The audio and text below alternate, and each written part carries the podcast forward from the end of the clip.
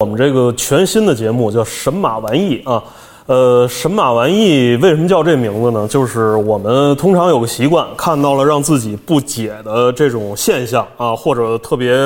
让自己愤怒或者惊讶或者觉得逗的这种现象，就会说一句“什么玩意儿啊”。哎，但是我们这个节目呢，我们说完了什么玩意儿之后，我们会呃在一块儿就着这什么玩意儿，我们继续往下议论议论啊。呃，今天呃，我先自我介绍一下，我是五三，来自摩登天空啊，也来自坏蛋调频。然后坐在我的右手边的这位是 Radiance Blue 的创始人魏鑫魏老板，啊，跟大家打个招呼。Hello Hello，坐在我左边的是优厚和 Does 的两本杂志的出版人，呃，进取靳老师。days 啊 days Days，重来啊！重来哎啊！，坐在我左边的呢是优厚和 Days 的这两本杂志的出版人，进曲靳老师。大家好，靳老师，哎，今天呢，我们第一次聚在一块儿聊聊这个神马玩意儿啊。呃，最近呢，就是因为疫情，然后大家每个人在家里待着的时间都多了很多。然后待着的时候呢，可能做的最多的一个动作就是拿起手机来刷手机。呃，刷手机这里边大部分的时间呢，除了刷那些社交网络、朋友圈、微博之外呢，可能有很多时候在刷淘宝。呃，可能我相信很多朋友的朋友圈里也有很多这个呃刷淘宝同样的效果，就是很多微商会哎刷自己的朋友圈，因为可能嗯单位没有什么生意，然后自己也减薪了，对吧？就是得想办法挣点钱，然后养活自己。呃，在看这些货物的呃这个同时，就会发现。呃，其实这么多年，我们一直都处在一个真货和山寨货参半的一个购物环境当中，尤其是淘宝。我记得就是在一年前还是两年前，我有一回刷淘宝，刷到一件儿那个亨利领的一个 T 恤衫，然后发现那个商家呢，就是我完全不认识那个商家，但是那个商家卖 T 恤衫里边贴的图就是魏老板本人，啊，穿着亨利领的这个照片，脸修过吗？瘦 瘦过脸吗？我本来就比较瘦，后来胖了，所 以以前效果比较好。片儿我就马上微信发给魏老板了，我说这个这这不是你的照片吗？然后魏老板说这个你已经是我第 N 个给我发这照片的朋友了。其实很多人都刷到那个那个照片了。呃，就是说一个对他货物的展示尚且不是他货物一个本来的样子，而且就是从别人那儿原样不动拿来的一张图就贴上了。然后这么多年过去了，然后经过最近的这个在家集中的刷淘宝，发现这种现象依然没有，呃，跟跟跟从前比，可能也没有什么缓解。对，嗯完全没有，变得更严重了。其实我觉得，嗯魏老板这种他那个自己做买手店，然后同时他也做自己的自主的服装品牌，我觉得你对山寨这个现象，在这个服装的这个领域当中，肯定呃感触还挺深的。对啊，因为我是怎么讲，我是受害者，因为我无论是我们自己做东西，肯定是要做原创的，包括我们去。呃，时装周啊，包括一些找一些独立设计师，我们也是很在意每一个独立设计师的原创性，有原创性，在塑造新的价值，我们才会选进来。但就是这种山寨市场太大的时候，我觉得势必会呃影响到我们这种做原原创的这些产品的市场份额。呃，所以我们当然是受害者嘛。而且另一方面，我也觉得就是说。如果长此以往，就是如果一直是不断的原创者是受害、被剽窃的话，那以后谁要做原创？这对于整个社会的发展是不利的嘛。嗯。而且国内其实已经经过了，就是以前可能是从大家可能经济状况没有很好，说我们确实是需要更多。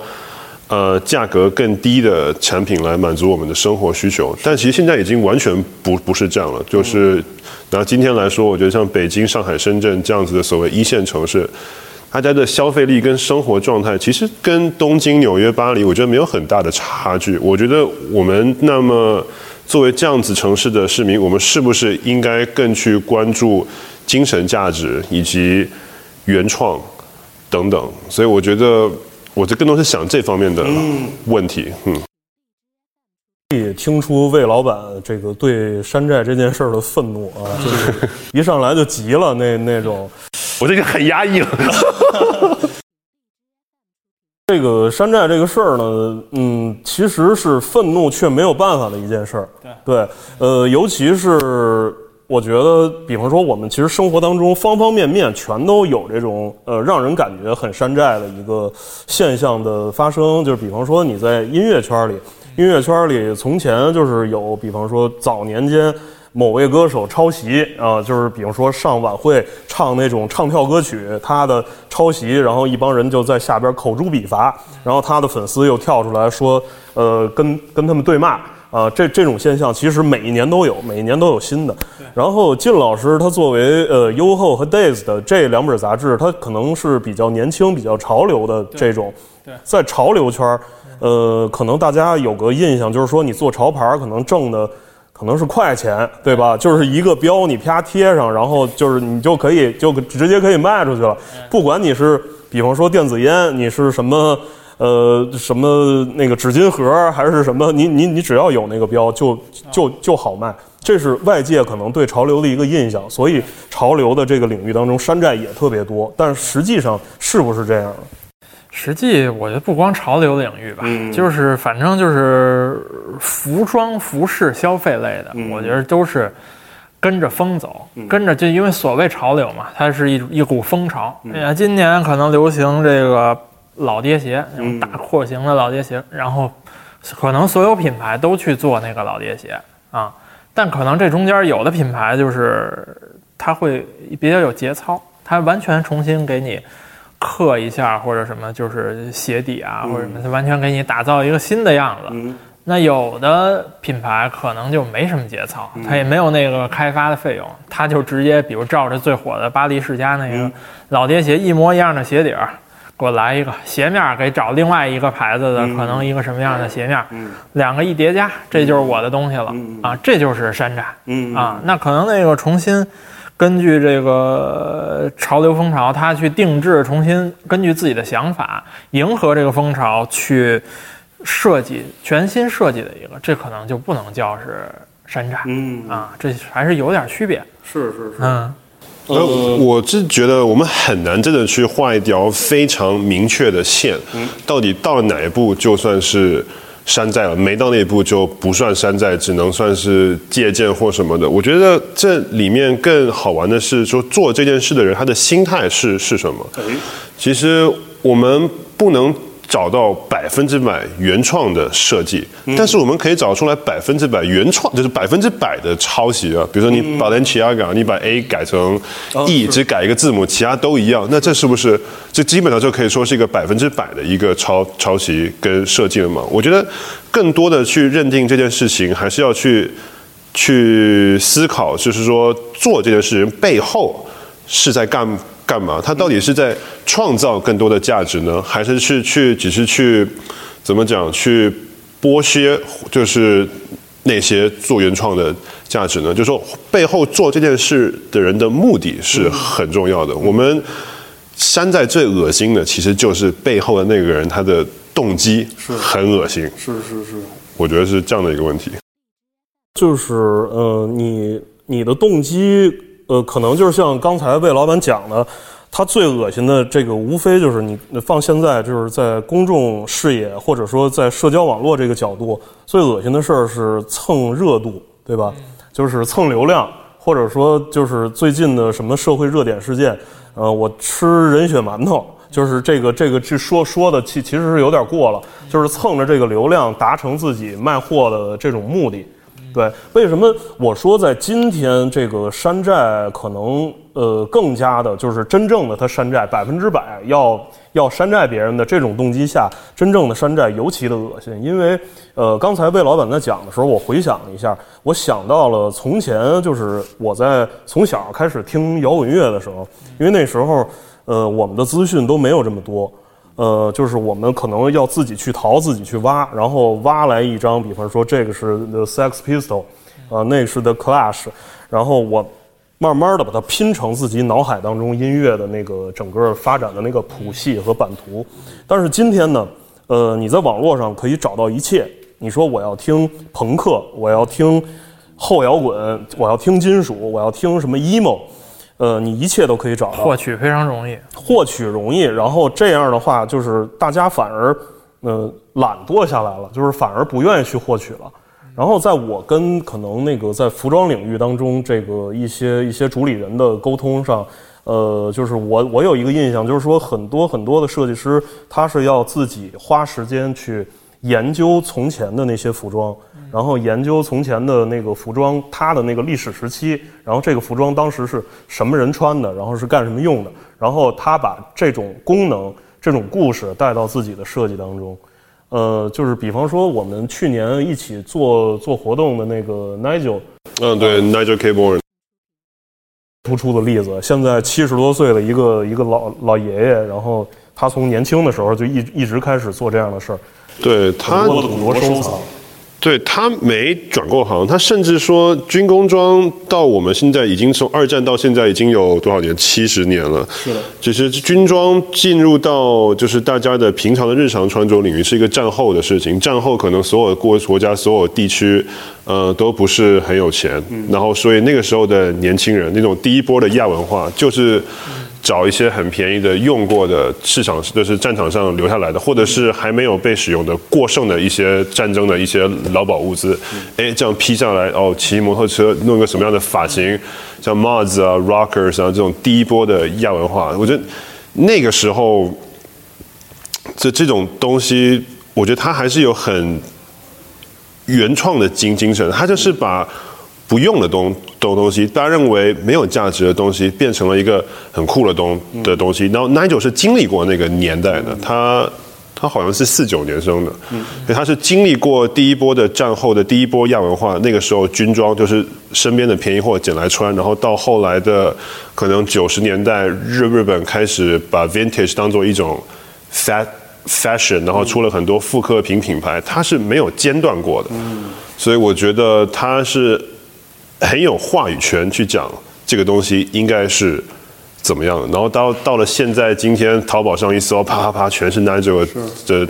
的照的照的照片嘛。对，有这么几个关键词，就是蜜蜜汁微笑爷爷，然后什么对网红爷爷，然后这个就是有有这么一组关键词，你最后搜出来的大多是 Nigel 的照片，他穿着自己产品，就是穿着那个 The Army Gym 的。那个店里的那个那些东西的照片，对，很多很多这样的。通常旁边还会有一妞，哎，是哦，对对 对。那个那个旁旁边就是经常跟 Nigel 一起拍照的那个那位混血女士，她她究竟是谁呢？可能大家关心 Nigel 比较多。也也都比较好奇，这个角色有好几个，看他在哪，看他东京还是在巴巴黎，还是在英国，反正基本上就是也是服装圈的博主啊，或者是一些也是这种风格的设计师，其实都是蹭流量的，包括他自己也。有一个全职的女装设计师，也经常出现在他的 Instagram。啊，这个泡妞的语境很有意思。其实，在就是六十年，就二战后第一批年轻人亚文化开始穿军装的时候，其实无非就让自己看起来更酷一点。嗯。然后你去什么酒吧、夜店，whatever，呃，社交喝喝酒，其实就是为了要泡妞嘛。嗯。它等于是。用现在 Instagram 的这种语境，把他可能在可能二十岁左右的时候的那种穿着老军装去泡妞的场场景，哎，还原到我们现在的这种这种社交网络平台上。对，我觉得这这个这个是很正宗的，这个是有有真正的精神价值在的。嗯，所以我觉得应该更多的去支支持这种这种东西。是。到这个社交媒体，聊到这个电商平台，我想。呃，金老师就是他所在的这个优厚集团，他下边又有媒体，然后又有同时有电商这一块儿。你你们日常的工作当中接触到的这种服饰类的这种山寨，一定也很多。那太多了。我们我们公司主要主要的收入啊，其实是靠我们的电商平台的，因为我们做的早，就是。呃，很多年前就开始经营电商这块了，然后也是也算是见证了这一路发展的过程。很多品牌，呃，和淘宝不太一样的是，我们这个平台必须是正规的品牌啊才能入驻，因为淘宝很多小店他自己都没注册，或者那种就是个人店嘛，那个不太一样。我们这必须得是有一定形成规模的品牌在上，在我们这上面才能做。嗯，那一开始这个，就说从国潮吧，所谓这个国潮发展起步，也有很很那个的阶段，哦就是很初级和慢慢进阶的一个。最早肯定是一个阶段。对，对，这个最早的模仿，其说白了就是模仿外国的文化，因为因为中国没有太强那种街头啊、嗯。什么潮流这种文化，嗯。因为我们也没有什么滑板啊、什么玩这个那个的历史。我们这边讲街头，其实就是在胡同里那个门槛上蹲着，就是端碗炸酱面，然后啃一黄瓜什么的。哎，对，那种街头跟就是跟你做服装品牌传达出来外国那种年轻人那种小孩儿的那种酷、那种帅，嗯，那个街头感是不一样的。所以我们更多的这块儿的创作都是挪用外国的文化、嗯啊，可能是滑板、冲浪、什么自行车、嗯。什么各种运动都有啊。嗯、那这个就涉及到你涉及到挪用人家的文化或者借鉴人家的文化，是。包括那些涂鸦什么的，嗯。这些就就都是要模仿一些人家的东西过来了。对，但是我觉得这里边可能还要有一个分别，就是说，如果如果这个设计师他是真心喜爱、真心向往，比方说那个美西的那那那些冲浪文化、滑板文化，那跟他觉得这个东西好卖。然后我要做一大堆这样的东西来卖，这个这个是没错，这就是两拨人、嗯。啊。当然，这两拨人中间都穿插着啊，嗯。这个这个都有，因为没有纯粹的说我就是百分之百原创，百分之百，我就是为了要要表达我的东西，这东西卖的好卖的坏，嗯。我赔钱赚钱无所谓，没有这样的人。哦是。对对对，你是艺术家了。啊，然后纯商人是有的，百分之百我做这个品牌，我不管它的设计或者什么，只要能卖钱我就能做。嗯。啊，这样的人是有的，但他没有没有品牌，也没有人会承认自己是这么想的，嗯。他也多少都会说掺入说我这个有有多少什么什么是设计，或者等他靠这个山寨起家。赚了钱之后第，一桶金，哎，他们也会把这个钱里的百分之十或者多少说，哎，我也找什么牌儿作为联名吧，嗯。或者什么的。我觉得这个都是掺杂着这两两种的初心吧，在做、哦在做品牌的。有都有，其实都是在最早最早都是在左右摇摆，没错。就是说我是先挣钱，我还是先实现我的理想。哎，对对，当然现在是冲着挣钱的比较多，嗯，因为还是有互联网，而且现在各种渠道什么太方便了，做东西什么都太方便了。但我觉得这东西还是能感知到的，就比如说国潮，我不是特别了解国潮的整个的发展脉络，但是我说现在新一波由九零后的消费市场拱出来的，像是什么深圳的 Roaring Wild，还有上海的叫 Random movement，random event，Ran a random event，就我没有办法一眼看出来它到底只是是对超某一个东东西。相反的，我觉得他们的东西跟现在的就是比我再年轻一代人，就是喜欢上哔哩哔哩啊、什么二次元啊、比较赛博朋克这种新的视觉方式，其实它是跟着全世界的这个一套语境同时在发展的。它并没有像可能更早的十几年前，我只能照搬某一种东西，它的其实它的现在的灵感来源，它能借鉴的东西是很多元化的。其实，那我觉得这个就是在形成一种，嗯，他自己的消消化了。我觉得这个东西当然是要鼓励的嘛。嗯是嗯是，就他这是有他是有爱好的人，而不是一个所谓的只是一个纯粹的，就是我只是为了要赚钱，把那个工具拿过来用赚钱而已。所以这个这个很很微妙，但我们就是要找出来其中这种希望把事情做得更好，希望把呃。我们把很多东西消化出自己味道的这种精神拿出来，才是我们要去支持的。对，现在我觉得现在比较多的一个现象，或者说在互联网上会一时激起千层浪的这种现象，是为什么呢？就是所谓这个山寨和抄袭啊，它有很多，它是拿了一个小众的东西，他给偷过来了，嗯偷过来了之后。他一下做的比那原版可能生意大了十倍，哎或者那流量比原版大了十倍、一百倍什么的，音乐、电影都是这样的。他然后这个东西把那原创者给逼死了，可把原创者给逼的我没没人认识或者什么的。对，这时候原创者跳出来，然后同样受害的各种行业的原创者就会替他声讨。嗯，是这个真正就形成这个声讨这个山寨，所谓什么？其实是我觉得根源是在于这儿，就是就是我我是创作者，我被后来抄我的人，嗯他妈把这钱给赚了，我就很不爽。是。没错，让我想起前些年的一个获奖的电影，这电影叫呃《寻找小糖人儿》（Looking for Sugar Man）。就是他讲的，就是在美国的一个拉丁族裔的一个歌手，在六十年代，就是其实歌写的也挺棒的，就是但是是在 Bob Dylan 他们那个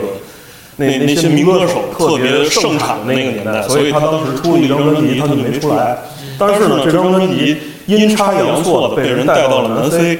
然后这个人呢，在南非就变成了超级巨星。南非很多很多的人全都在听他的唱片，然后还流传着很多很多关于他的故事，就是说这个人是多么多么的传奇，说他在六十年代的一次演演出当中自燃了，就是在台上演着演着，突然就是一把火烧起来，就就就把这人给烧没了。但是其实呢，这人就是当时出了专辑没红，然后就一直在踏踏实实的拆房子，就是去当工人。后来别人知道他在南非特别火，后来去美国找他。找来找去，在一个那个拆房子的施工队找找了这么一人，先找着是他的同事，就是工友，说说这个人你认识吗？说我认识，这这就是我同事，我们昨晚一块儿拆房子。然后他说，你知道他是一南非那边一个特别有名的一个摇滚巨星啊。他说他不可能，不可能，不可能，你别逗了，就 他我们这种还不知道他。哎，结果真是他。然后最后这个呃。就是把他所有他本人，包括他全家什么的，全都接到从美国接到南非，然后那个在南非做了一场那个特别规模规模大的演唱会。就是这个就是一个特别小的一个一个呃发源，就是由他起源的，然后可能在一个他不知道的地方，然后取得了特别大的成功。这个就有点像刚才靳老师讲的那个，就是可能我抄的这个人，对他可能默默无闻，但是我觉得他特好，然后我把它拿来把它做大，然后但但这个是好的，因为你最后那个回馈的还是真正那个人，他只是不知道自己红了而已。是前几年还有一个新闻，我不是记得很清楚，好像是一个四川一个。美院的一个教授好像姓叶，他就是对抄一个啊。那个荷兰的一个艺术家的作品，对对对。啊，就是基本上是百分之百的这样的挪挪用的，结果后来他变成了一个大艺术家。大艺术家，然后原创的人莫名其妙他红了，就是他看到这个人红了之后，才知道我靠，原来我的作品被百分之百的山寨之后，还会 有这么大的收藏价值啊！那他还是一个美院的教授，后来那个事情不了了之了，但其实这个才是一个 让人觉得最最大的问。最可笑的事儿吧。嗯是那当然，在服装领域这个更更多，就本来就是比较大的品牌，它如果流量、话语权、门店比较多，它随便找一个，比如说日本的小众品牌，它真的可能把一个他们的梗啊设计去拿来用的话，然后在它的这个大大的这个已经有的这个网络里面，宣传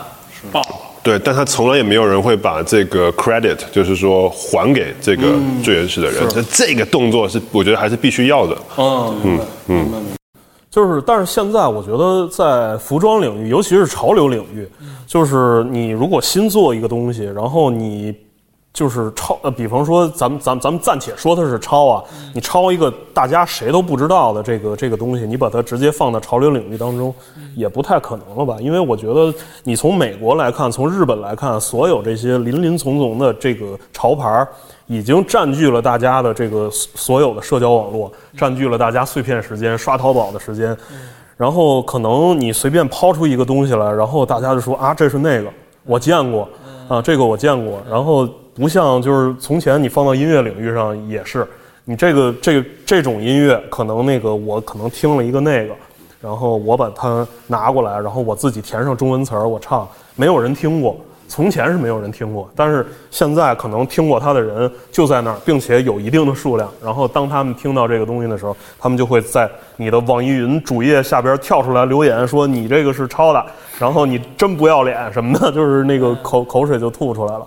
可能一线城市已经他们的就说就是吸吸取资讯的方式已经跟国外比较接轨了、i n s t a g r a m 啊、国外的杂志啊、网站等等，但可能在二线城市，这个信息还是相对的不对称，大家可能不会翻墙，或者是有一些呃英文不够好啊，不习惯上国外的网站等等，所以可能这些事情更多的发的发生还是在呃呃就是一线城市以外的中国市场。我觉得一线城市的人没那么好骗，我觉得。这个服装市场太大了，嗯。中国服装市场实在太大了，这个还是有很多照抄的情况，然后取得很很大成功的案例，这个是避免不了。对，刚才魏老板说的时候，我就想，就是虽然一线城市的人没这么好骗，但是实际上服装要赚钱的话，它其实不在一线城市，可能更多的不在一线城市对，对，跑它量下沉到啊三四五线城市去。你看那个拼多多，嗯，对吧？对对对，嗯，这就是种价格低嘛，所以这就是我们经常会在一个可能嗯不是特别大的地方，一个小县城看到某这个青年就是在街上，然后就是一身名牌，甚至于一件单品上面有好几个牌子，对吧？我是我我我既是这这件衣服既是耐克又是阿迪，就是让人看就是会出现很多奇怪的耐克与阿迪的联名，然后什么 Supreme 和什么安迪菲蒂的联名，是是，对什么椰子鞋上印一巴黎世家啊对对对对就是这种特别多。对嗯，经常有这种。那，呃，我想问一下金老师，就是作为这个服饰这个领域的电商平台，就是你们肯定就是要求登上你们这种电商平台的这个品牌很多很多，哎，对，都都想赚钱，没错。对吧？嗯那你们面对他们的时候，你们是怎么怎么做抉择的？我们很矛盾，我就给你举做生意的例子，因为国潮品牌啊，它是虽然就是有的做的不错或者什么，但他们的供应链不稳定。嗯。啊，比如说它这一季可能出十个款，下一季五十个款，再然后这五十款没卖好，再下一季就剩五个款了。嗯。这我们这生意就没法做了，就是我们跟他们绑定过深，这生意没法做，所以我们又不得不需要，呃，如果这以一个生意金字塔结构为那种，不得不需要底层有非常稳定的供应的品牌。嗯。那这些品牌很多很大程度上都是那些就是服装生意的嗯。品牌，那这里边就有很多山寨的东西嗯。啊，这不可避免啊，什么火他就做什么。那些人也不懂，那些人甚至不知道自己山寨的是什么品牌，他就看什么火，或者他就网上呃淘那种爆款过来，稍微改改就变成他自己品牌的东西了。呃，我们又不得不跟这些品牌合作，因为它能出生意啊。甚至国内很大的，你看到很大的服装集团什么的那些，我不点名了，上市公司非常多的，也都是这么干的嗯啊。嗯，我们不得不跟他们合作，因为它能出生意量。然后我们采用的做法是什么呢？这些品牌可能成千上万的款，一季度在我们平台上了之后，我们有人专门审查。可能一个没有印 logo 的，只是款式跟哪些雷同的，我们就让它可以上，我们可以卖。嗯。可能哪些，比如把这你穿的这衣服、这一指南针，嗯，上面只是把这一字母或者把你这指南针的角度给你稍微变了五度，对，或者换一换一奔驰的标，啊 在在在这衣服上，对，嗯。这我们就得下了，这我们就不能给它上，就是属于这种啊，这个生意该做还得做。明白。我觉得这个说这个生意啊，我相我相信就很多做这种所谓山寨货跟买山寨货人，其实他们可能也不是特别在意原创，他也不知道自己是山寨的什么，很多可能很多人买的人也不在乎什么，但是还有一类人不太一样，他就明知道正版的是什么，我就是要去买。盗版的，嗯那这个就很奇怪了，就很扭曲了。便宜啊，跟盗版便宜啊，那那我们就那就是盗版便宜啊，但是我们话说回来，就是己所不欲，勿施于人嘛。那如果说今天你是一个做原创的人，你希望别人来去去拿你的成果去做更更便更便宜的，嗯。去去去市场上卖嘛，然后结果你不是受益者，抄你的是受益者，包括什么学生写论文这个也算呢，各种的。啊，包括刚才说音乐啊，等等等啊，其实很多人他在工作当中其实是在去塑造一些东西的，所以你是希望你的东东西不要去被剽窃的，那你干嘛要去做一些你明知道是对于原创是有伤害的事情呢？嗯，就是这种人的双重标准，我觉得是我很讨厌的。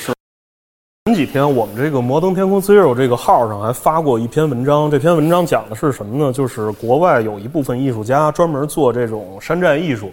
就是比方说把某个特别经典的潮流领域当中的设计，打比方说，它是一个钩，或者是那个三道杠，然后把这个设计做做一定程度上的篡改，但是它指向的是某种可能自己对社会的一些主张，然后或者说指向的是提醒大家注意的某些问题，比方说非非洲的这个这种饥饿问题，或者说保护印度的这些呃妇女和呃姑娘，就是她们的这种权益不受侵害的问题。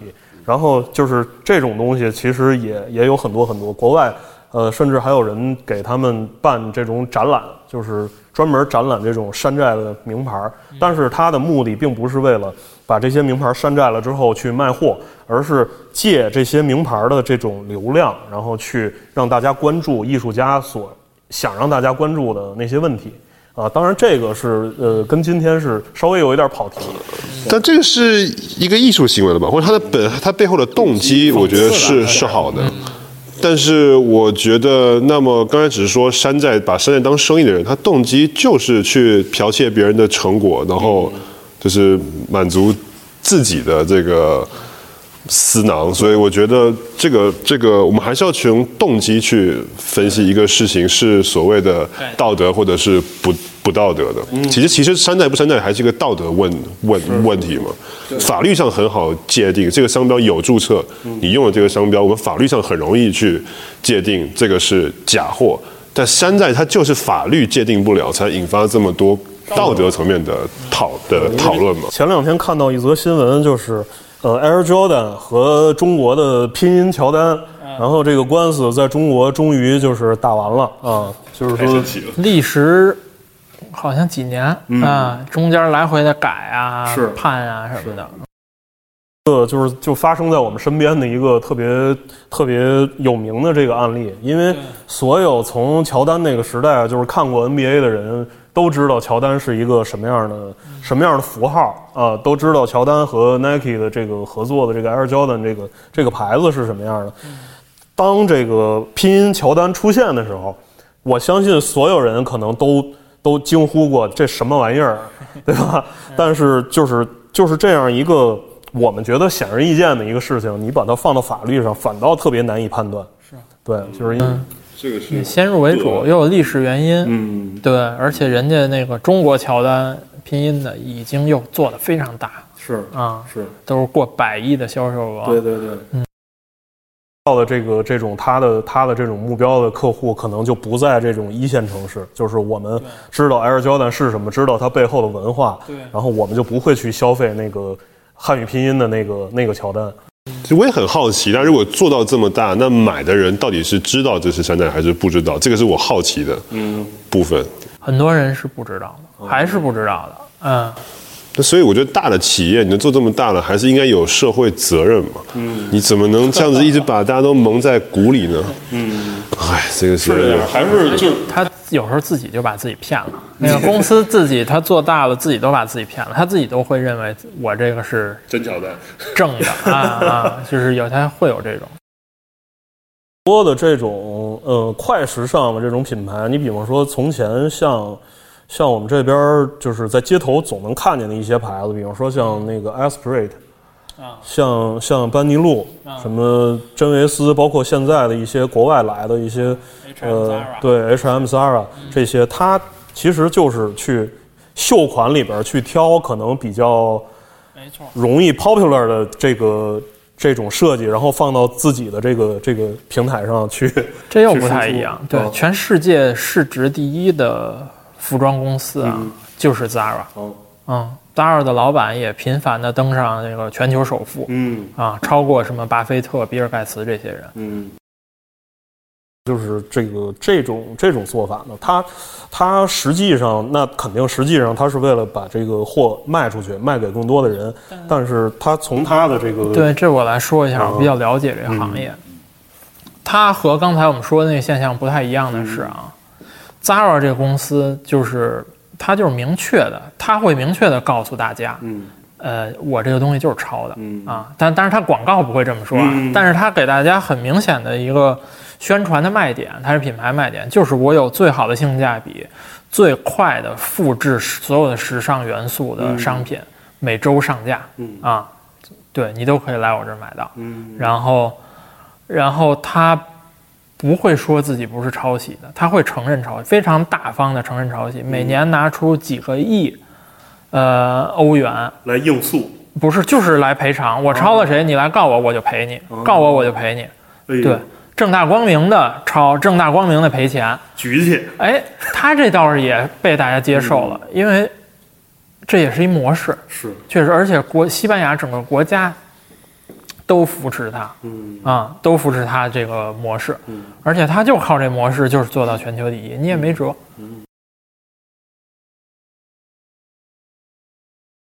心态上他还这就是从不一样道德上说来说，我觉得他这道德好像从另一个角度来说又没什么问题嗯。啊，大大方方的。是。啊，他可能就是咱所谓抄袭吧，他抄袭的那个款，如果没有放到 Zara 这个平台上，那可能那个款也不会有这么多人知道，也不会有这么多人去买，也产生不了这么大的价值。相当于就是那个原创的设计者把这个设计，呃，当然通过被动的方式放到了这个平台上，然后变现。然后最最终他会按照法律的规定把这个赔偿给到原本的那个那个设计者。对，你这样所有人都是受益者，那我觉得这种模式是好的。那我们刚才在讨论的，明显的是做原创的是受害者，是是，然后做山寨只是一个搭顺风车的，没有人会去把原创的再再拿拿出来讲，或者说把这个所谓的利益再反反反馈给原原原创，但但这个循环是不健康的。Zara 如果真的是这样的话，它的它的它的循环是健康的，因为没有受害者在在里面嘛。嗯，卖的越多赔的越多，他就是基本上这样，就有点像买卖版权似的。只是他在做之前，他不会通知你说我要抄了你，我要买你的版权，先上车后补。票。就是这么一个情况。后补票，刚才其实靳老师也提过一个，就是说，比方说我山寨，我一直山寨，山寨到后来，我自己都不觉得我自己是在山寨，我觉得这个东西就是我设计的，让我想起一个一个想起一个香港的网红来，就是一个一一位男男性演员出身的网红。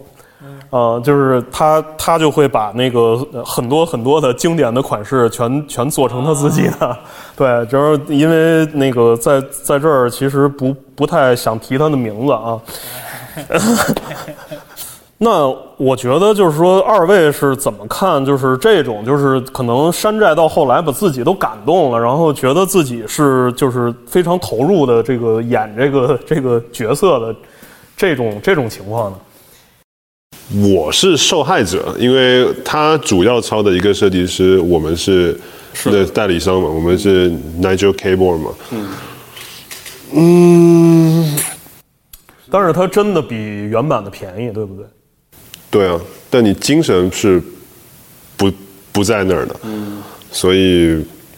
那其实后来我实际上发现，其实这两个品牌很少有交叉消费的。哦所以其实我可能也是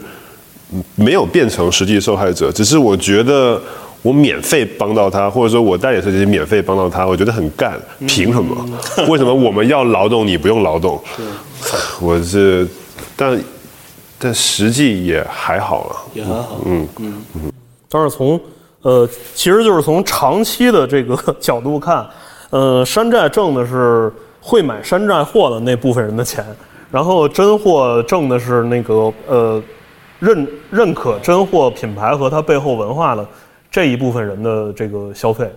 我我我这么理解是是不是对的？就是大家各买各的东西，各各消费各的价值。哦，对，我想起来一个什么会不爽的，所以有时候因为这个抄袭者声音更更大，嗯，然后会导致有些不是很了解的人会认为，哦，好像是 Nigel 在抄他，妈，这个就很火大了，妈的，我原创的还变成我是在抄别人的了，他妈的靠，就是这种。心里这种不甘呢，是是是很多。就实际有没有受害，其实倒也倒没有说真正的受害了。嗯，这就是最可怕的一点，就是劣币驱逐良币。嗯，对啊，这个就是你最后导致环境整个市场环境变了。嗯，还是刚刚开始说的，没有人再去愿意做这个创作了，因为都是受害者。嗯，对，服装行业还算好的，有的别的行业更可怕，那就真是就是被驱逐了。嗯嗯嗯，比如呢，什么行业？比如啊，比如嗯、呃灯，灯，嗯，OK，比如灯，灯的设计师，反正在国内我我没有见过，嗯就是有专门做灯或者做这种设计啊，做的很好。就就基本上你去中山，嗯或者什么，因为基本上都是在那儿产的啊，就是没有没有原创设计啊。整个在中国这个行业就嗯不存在什么太多的原创设计。嗯可能今天我们会拿衣服来讲，我觉得可能是因为有一部分的声音，也是有一部分人在对这种原创意识在觉醒，才造成了这种讨论。那可能很多的其他领域的消费品，我们可能真的还没有想到它背后的设计原创到底是什么。哇，那我那个声音就更惨了，原创连一点点声音都没有了。所以我觉得可能是借这个机会，但大家有这种意识。那我们是不是对身边的消费品，我们去消费之前，那我们是不是真的可以想，我们的这个行为到底会造成什么样的影的影响？嗯其实，在今天我们开始聊之前呢，我们刚和魏老板就是提到一个我昨天晚上我刚看到的一个纪录片。其实这个纪录片呢是几年前的了，是马年嘛，就是可能大概是四五年前的这么一个纪录片，是 Discovery 频道亚洲他拍的一个叫《中国梵高》，就是大家如果有兴趣的话可以找来看看。呃，也不长，不到一个小时的这么一个纪录片，讲的是呃，在我们广东深圳有一个地方叫大芬村，大芬村叫就是门口那个牌子叫大芬油画村，那个油画村里边呢，沿街的那些门脸全都是画廊，但是可能它跟大家的这个呃想象当中的，就是七九八这边的这些画廊可能不太一样，它卖的主要是一些小的不太有名的画家的作品以及一些仿制品。而且他最挣钱的地方不在画廊，是在他大芬村里有很多很多的这样的作坊。这个片子拍的这个主人公就是专门在里边仿梵高的这么一个画匠啊，可以说画匠，可能呃他呃初中文化程度，然后从湖南的那个农村到深圳去打工，画梵高画了二十年，所有梵高的那些名作，什么向日葵啊、自画像啊，那那那些东西。对，星空，然后就是他，包括梵高画的那个那个樱花，就是特别那个日本风的那个那个樱花，他都就是呃信手拈来，画的特别熟。包括他很多的这个客户也都是从荷兰来的，从阿姆斯特丹来的，说我那个画廊要从你这儿进画作为纪念品，然后在他们那儿卖。然后他的梦想就是我要去一趟阿姆斯特丹，我要亲眼去梵高的博物馆里边去看一下梵高的那些真迹。那些那个原作，后来他终于就去了，膜拜，对，膜拜到了那儿，他先失望的发现，就是从他这儿进画的那个画廊，它其实不是个画廊，就是在那个阿姆阿姆的那个博物馆广场上面一个小旅旅游纪念品对，就是是一旅游纪念品，哎呦，特别的失落。然后他就去那个排队，就是排那个梵高纪念馆，然后开了门啊，就进去了。进去之后就是看各种他画过无数次的那些名作。后来他回来之后，然后他就是立志决心要画自己的画，然后就是这个影片的最后，就是他回到了自己湖南的老家，去画他的奶奶，就是九十多岁的这么一个老太太，就是这么这么一个脑袋，然后他用他也只会那个梵高的技法，对，用梵高的技法画了他的奶奶，然后画他小时候生活的那个小小巷、石板路什么的。然后最逗的是，他有一回就是就是在那儿撅着腚，正在画那个那个石板路，然后他有一个估计是发小吧，开着车从他这后边走，然后看见他正撅着腚在那儿画画呢，说你弄照相机，你拍张照片多好，你这撅着腚画半天，然后画的也不像，对吧？然后，但是他呢，就是自己就是开始有这种自己原创意识的这个这种觉醒，就是像刚才魏老板讲的，就是他要画自己的那个画室，就像印象派的那些人一样，画 画自己的那个画室，跟他老婆说：“你看，原先你在这个位置画，然后我在这个位置画，后来那个地儿太小了，给你挪了一个大的地方。”全是他的回忆，就是先从自己身边的生活开始做这个创作，对。对，这就创造新的价值了嘛。那那个纪录片我也看过，然后我有一点，我我不确定到底是纪录片里讲的还是我想象的。反正他有一个转折点，就是说他到荷兰去看到那个所谓画廊跟他进画的那个老板卖画的时候，他发现可能那个老板支付他的，可能我随便讲，可能只只是两百人民币一张画，结果到了。到了他的这个荷兰的这个纪念品商店，可能会变成两百欧元甚至更高，我他心里一下就平就不平衡了。他觉得他的劳动被剽窃了，为什么我那么辛苦这么画，哦，你这边随便就可以翻一个十倍的利润？我不知道他是不是有真的对比，他去想象，他是不是也在想，那他以前去完全模仿。梵高的时时候，那是不是你也在去剽窃这个，或者说去利用梵高所制造出来的这些光环呢？我觉得可能那是一个转折点，所以我觉得这就是今天我们为什么要聊这这个话题，就是说，你想明白了这个己所不欲，勿施于人之后，我觉得对整个社会，我们去产出更多的原创的好的东西，这都是有正向的反应的。所以，我们不仅不要去做山寨，也不应该去支持山寨嘛。嗯哼，靳老师想象过没有？就是这个山寨的这个现象，如果从呃现在就是呃可能呃相当泛滥，到未来可能越来越少，然后真正做原创的人越来越多，到那个时候，这个服饰这一块的电商平台会会变成什么样子？我觉得不可能。首先，你这个假设是不可能，对，这是你一个理想状态啊。就是魏老板说，这也是理理想状态啊。这个就是你要从社会经济学角角度看，这是不可能、不可能的问题啊。这当然，你如果说根治这个问题的话，就是说今天的中国消费。根治这个问题的话，我可以从法律根治，嗯。啊。但是造成的结果就是，可能很多人会失业，然后很多基础的商品的东西，这个物价高性价比的东西会减少，就会产生一系列的问题。然后你中国的制造会出现一些问题。我觉得两说吧，我就说，如果商品只是为了满足最基本的温饱需求的，那我们对于这种东西的思维模式就是应该什么样成本最低，什么样供应链最稳定，我们去满足大家的吃跟穿。